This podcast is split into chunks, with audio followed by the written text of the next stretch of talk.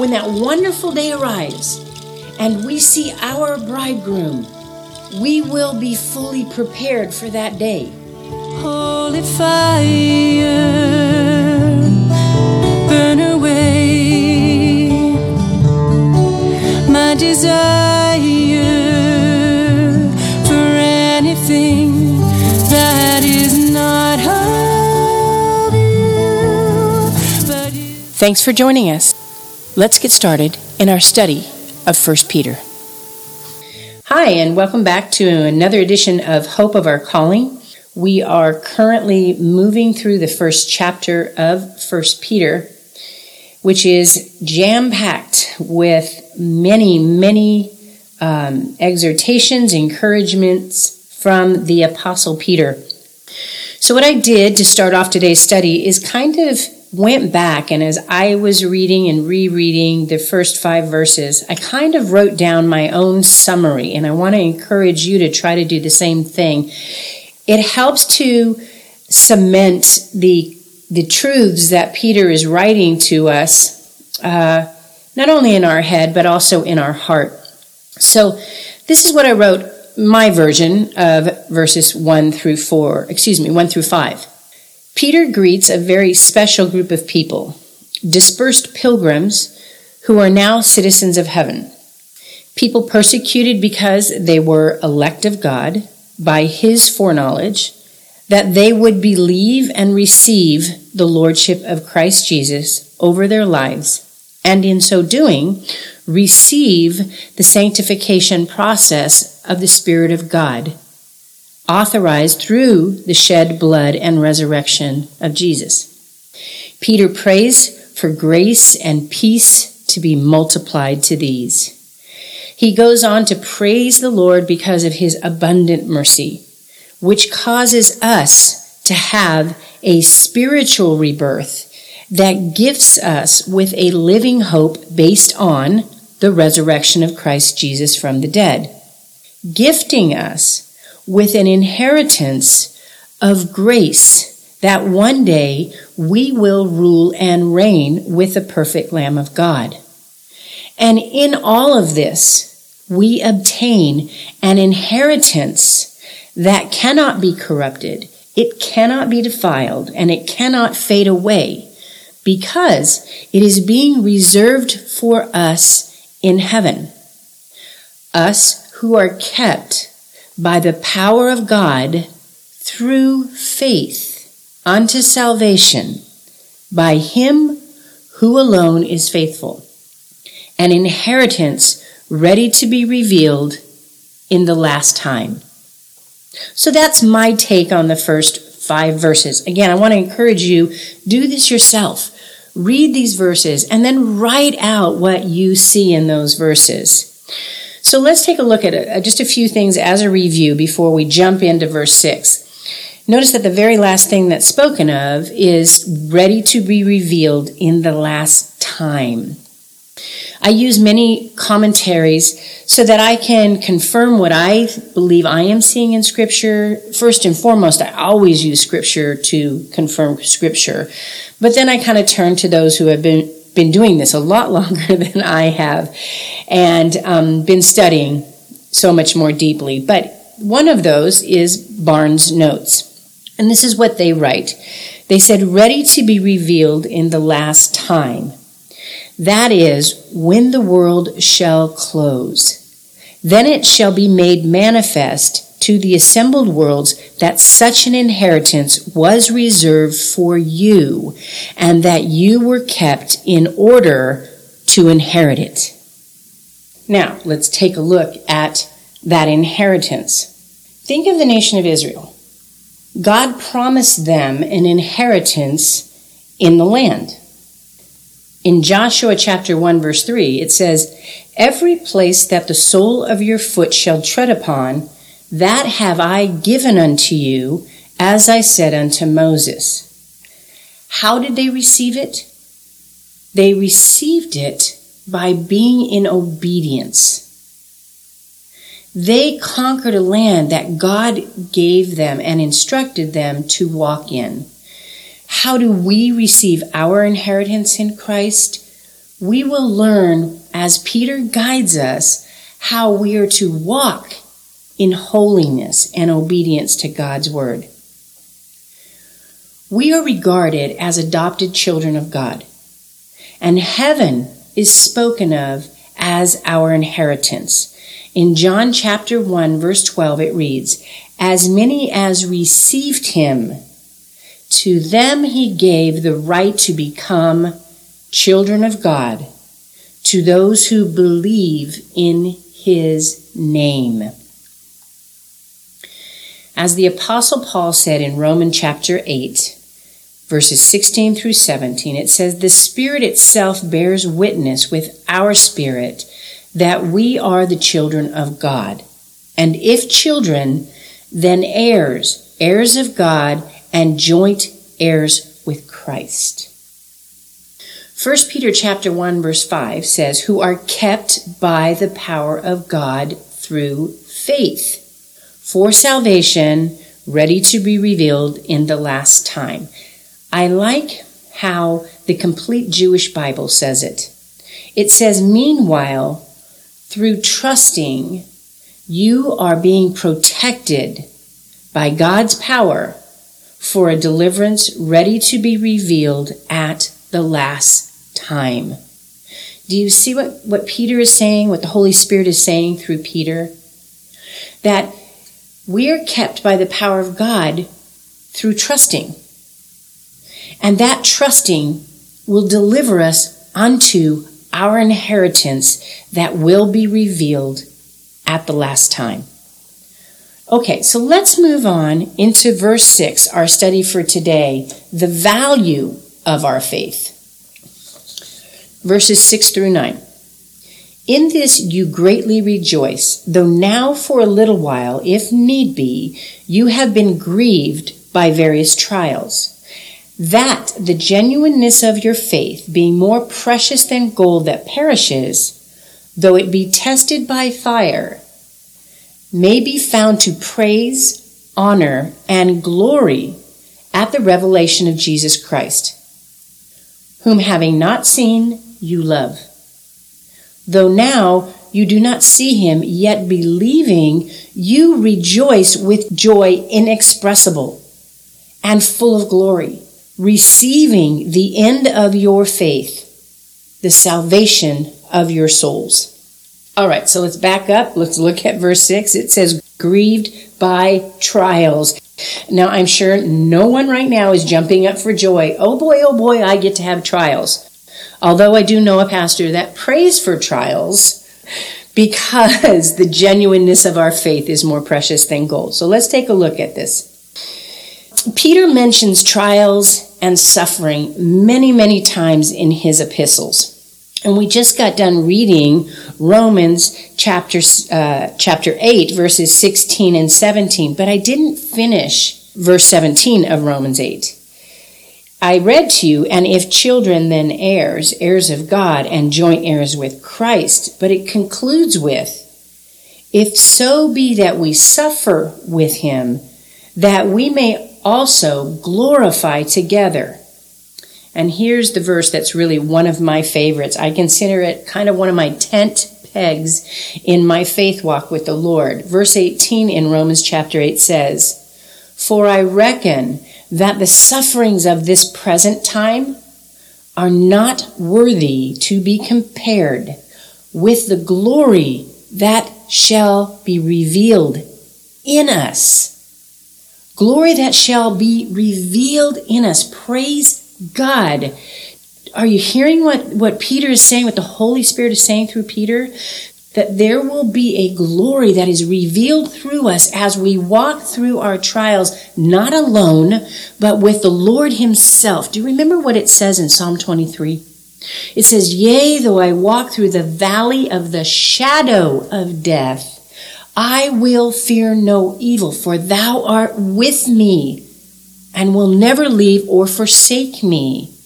When we grab a hold of that truth and we own it, we receive it, and we hold on to it with every ounce of strength, We get carried from glory to glory, from episode of trial to episode of trial, through suffering onto the next suffering. Think about what Jesus did. Jesus came, God Himself came to His creation, born of a virgin, walked this earth, healing, feeding, re- raising from the dead. And then when he was accused unrighteously, he went. In the Garden of Gethsemane, he knew they were coming. He stood his ground and said, Who are you seeking? I am he. And he allowed himself to be bound and taken, to be beaten, to be shredded, to be mocked, to be spit on, to be tortured to be questioned, to having to drag a beam through Jerusalem to his own crucifixion, and then to be nailed to a cross, bloodied and bruised. And yet, what's the first thing he said? Father, forgive them. They know not what they do. Saints, do you understand that?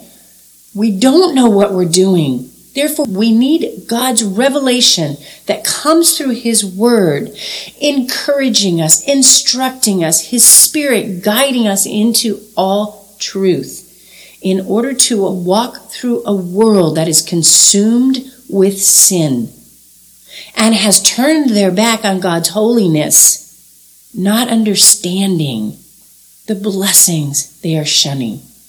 Father, forgive them. They know not what they do. So as we walk through our trials and our tribulations, God is growing a glory, something that will bring Him glory through our lives. It's amazing. That's the point here glory. His glory with the side effect of an abundant life for us. In Ephesians chapter 1 verse 9, it says that we should be to the praise of his glory who first trusted in Christ.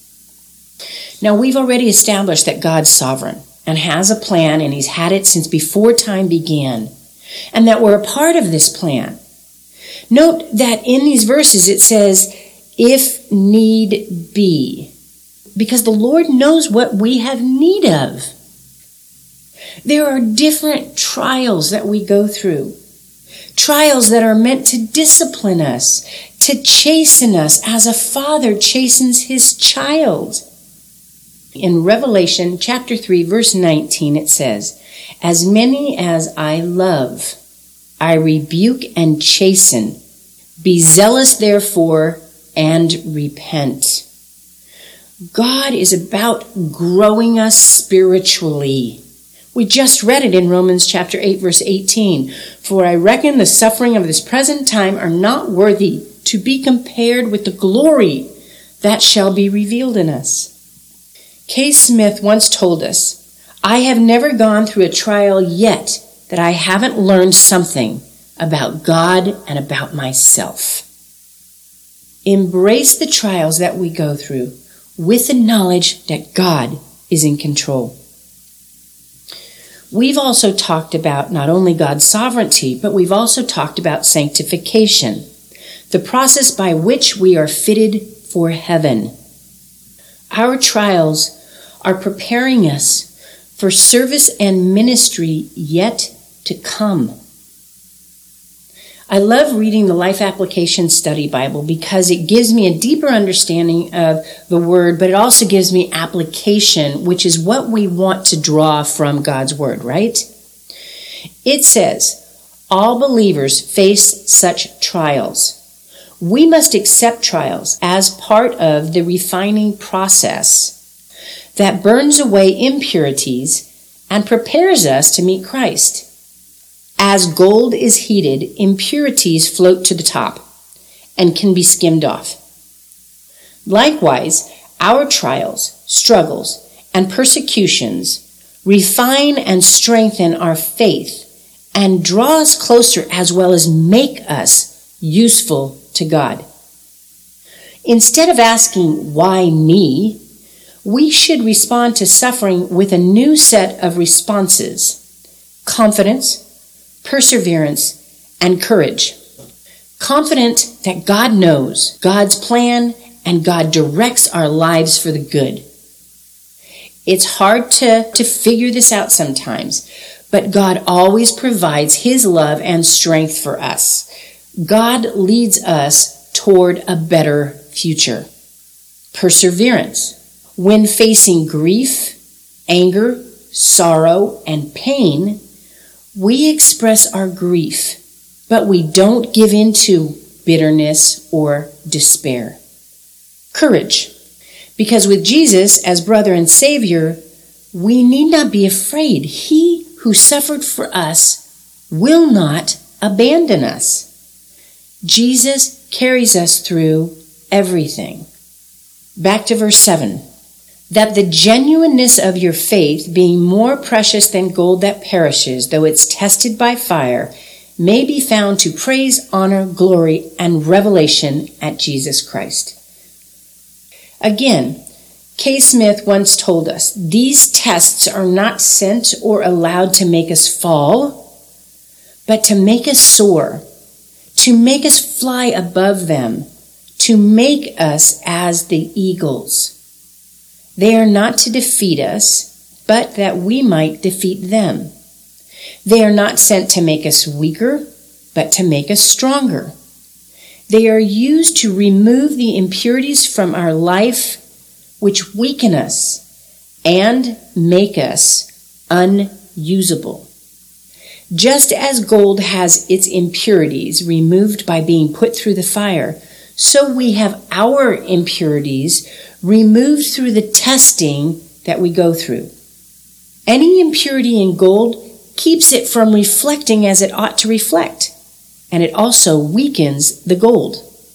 It used to be that the refiner kept putting the gold through the fire until he could see his reflection in it.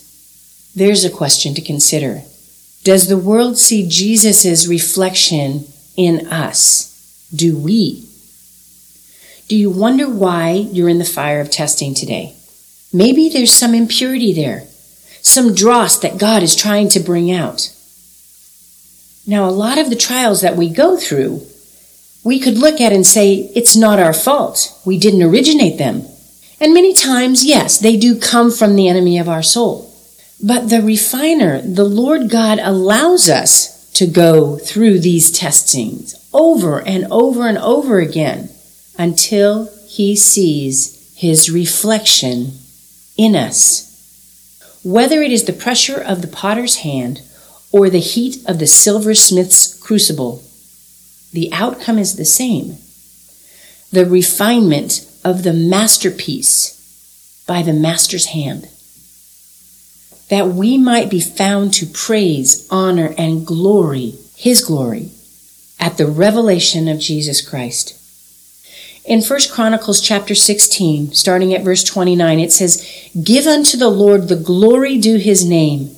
Bring an offering and come before him. Worship the Lord in the beauty of holiness. Saints, do you realize that's the direction we're heading in? We sh- we're supposed to be heading in holiness. King David, when he writes this, is in the midst of worshiping and praising God for bringing the Ark of the Covenant back to Jerusalem. And he's reminding the people of all that the Lord has done. And he's exhorting them to cleanse themselves from all unrighteousness. For to have intimacy with God, we must be holy as he is holy. In 2 Peter chapter 3 verse 11, Peter exhorts, seeing then that all these things shall be dissolved, what manner of person ought you to be in all holy conversation and godliness? God's plan is to offer us not only redemption, but sanctification and holiness. All trials, all tribulations, all chastenings of the Lord are designed for one purpose that we might be holy as he is holy, and thus be found to the praise and the honor and glory of God. When that wonderful day arrives and we see our bridegroom, we will be fully prepared for that day. This is the value of our faith. The genuineness of our faith is drawing us to that final day at the revelation of Jesus Christ to all of creation, where every knee will bow and every tongue will confess that Jesus is Lord. And they will see the glorifying plan that He's had through those who have turned their lives over to His headship.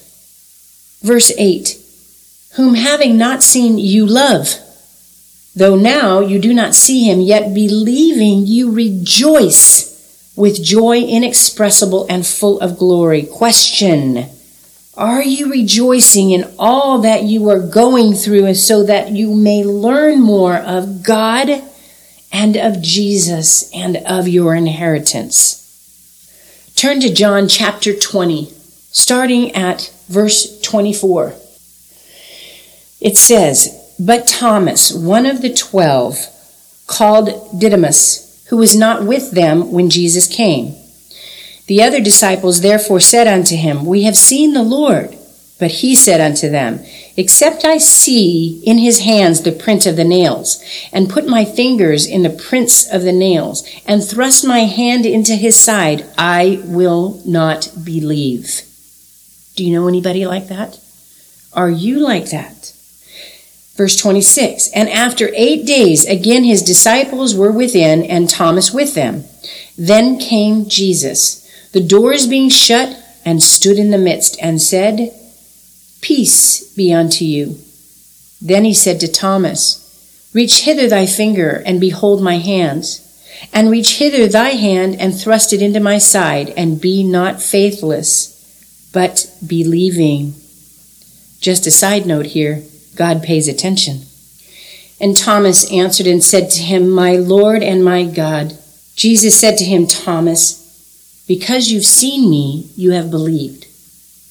Blessed are those who have not seen and yet have believed. A bit later, we're going to spend some time in Hebrews chapter 11, a chapter in the Bible known as the Hall of Faith. I'd encourage you go ahead and read through it so that when we get there, you're a little bit more familiar with it. But in that great Hall of Faith, we'll see this list of saints that loved God passionately never seeing the fulfillment of their faith, but they overcame the world and its lusts through their faith. They honored God because they loved Him, and in that love, they knew Him. One of my other favorite verses is Hebrews chapter 11, verse 6. It says, Without faith it is impossible to please Him. For he that cometh to God must believe that He is and that he is the rewarder of them that diligently seek him. Faith demands trust. When we trust God, when we choose to trust God, remember in Joshua 24:15, choose this day who you will serve. Everything that comes across our path in the, into our lives, is the opportunity to exercise trusting God. Our faith comes from love, the love we received at Calvary. It causes us to recognize that great need that we had, that great price that was paid to fill that need. At the moment we realized the wretchedness of sin and the great chasm that we could not leap over to get into heaven because of our sin, and that God Himself, as the man Jesus, paid the fulfillment of that debt. The wages of sin is death. Jesus paid it all. When we realized that, we repented and we asked for the Lord Jesus to be our Savior, to be the Redeemer, and also to be the Lord of our life.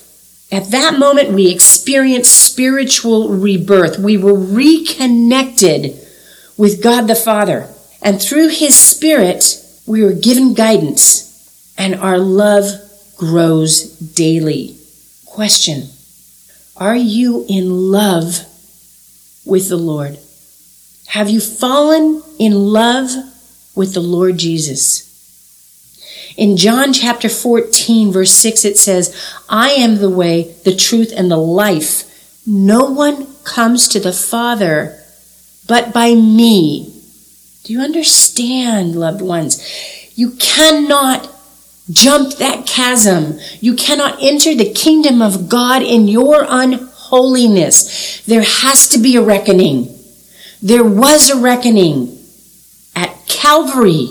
For God so loved the world, he gave his only begotten Son, that whosoever would believe on him should not perish. In the book of Revelation, at the end of your Bibles, we see the risen and the ruling Christ speaking to the churches in the first few chapters. In chapter 2, he is specifically speaking to the church of Ephesus. It was a great church that was doing a multitude of things, good things for the kingdom of God. However, in verse 4, it says, But I have this against you. You have abandoned your first love. A chastening to the church that it's not about works that any man should boast. It's about love, loving God, which will produce the good works, as the book of James says. It's about loving the brethren. They will know you are my disciples by the love you have for one another. It is the love of God that drives us with a hope into our future through every present situation. It causes a living hope in every born again believer, which should be an exceeding joy. Check yourself. Have you received the joy of the Lord?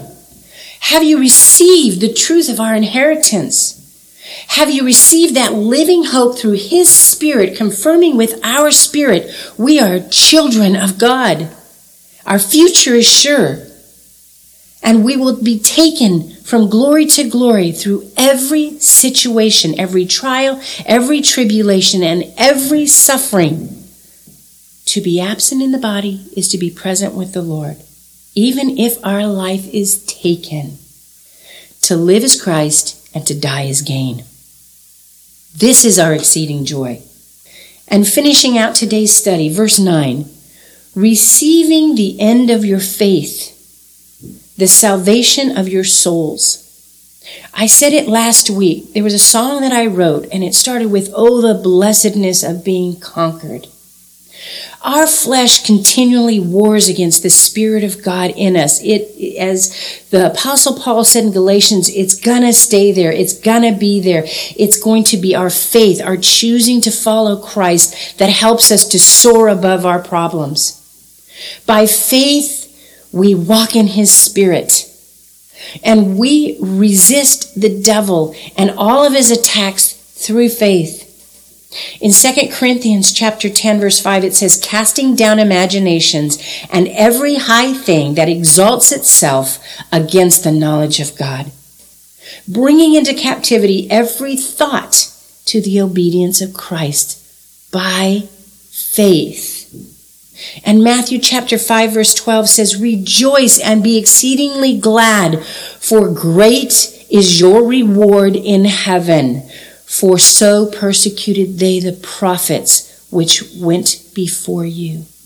Next week, we're going to look at those prophets. We're going to get a deeper understanding of our brothers and sisters in the faith who went before us, but had a great faith and received the great reward. Till next week, be blessed.